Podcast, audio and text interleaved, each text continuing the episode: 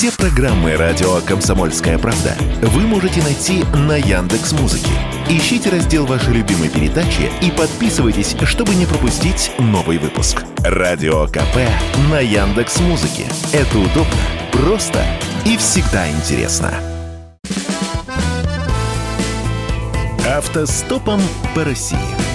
Журналисты «Комсомольской правды» Владимир Варсобин и Иван Макеев едут через всю страну и общаются с самыми разными людьми. Владимир Варсобин, радио «Комсомольская правда» с борта нашего большого экспедиционного корабля. Автостоп Калининград-Владивосток плывет по России. Амутинск. От слова «омут». Тут в речках их много. Старинный поселок под Тюменью с купеческими старинными домами и стандартным сельским укладом. Зарплата чуть больше прожиточного минимума, выручают огороды до выплаты за колхозные паи. Самые крупные магазины и гостиницы, конечно, принадлежит супруге главе района. Они выстроены из красного кирпича, отличительный знак.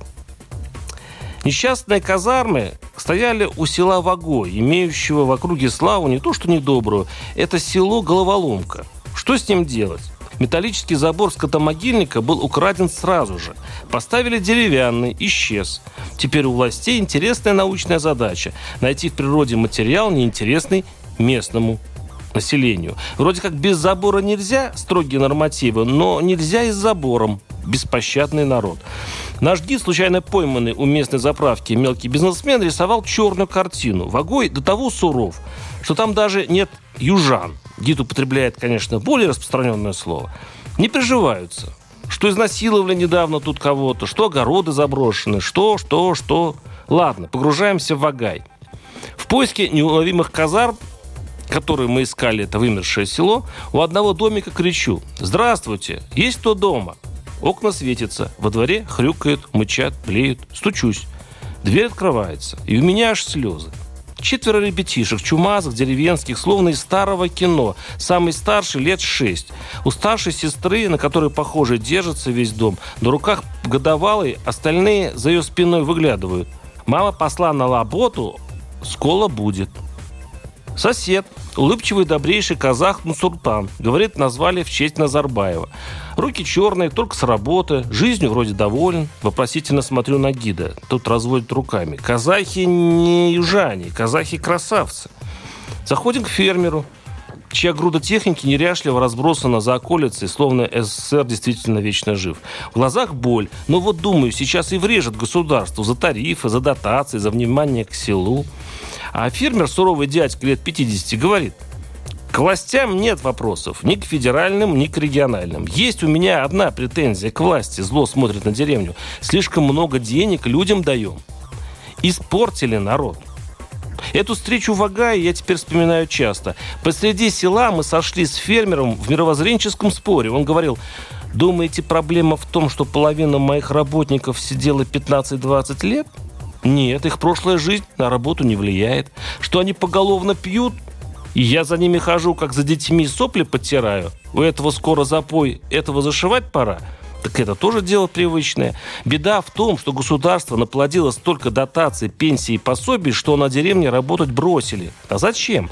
Они фиктивно разводятся, матери-одиночки получают пособие, то все, набегает 30-40 на семью. Они и огороды, и скотину забросили. Зачем работать, когда вместо сельского хозяйства пятерочка?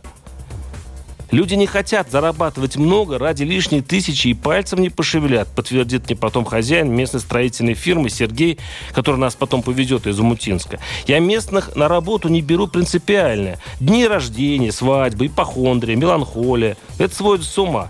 Штрафуешь за невыход на работу на 15%, на 20%, на 30%. Пофиг. А потом смиряешься, черт с тобой. Они понимают, рабочих рук не хватает, кругом одни бездельники. Поэтому у меня только вахтовики. И то, приезжает сварщик, живое божество. Сейчас зарплата начинается со 150 тысяч. Лишнюю десятку поднять после работы? Не, они живут в свое удовольствие. Народ поругивал глава района Олег Кузнецов. Но я сопротивлялся фермерскому дарвинизму. Пойти по китайскому пути?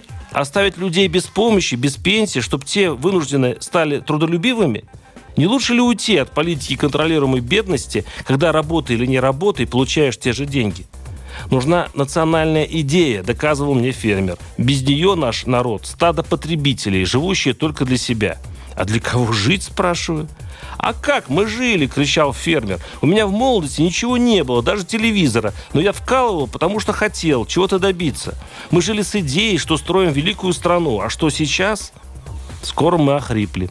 А казавры все-таки нашлись. Последние развалившиеся дома, словно остатки вымершей цивилизации. Варсобин, YouTube канал, телеграм-канал. Подписывайтесь и следите за нашей экспедицией. Автостопом по России. Журналисты «Комсомольской правды» Владимир Варсобин и Иван Макеев едут через всю страну и общаются с самыми разными людьми –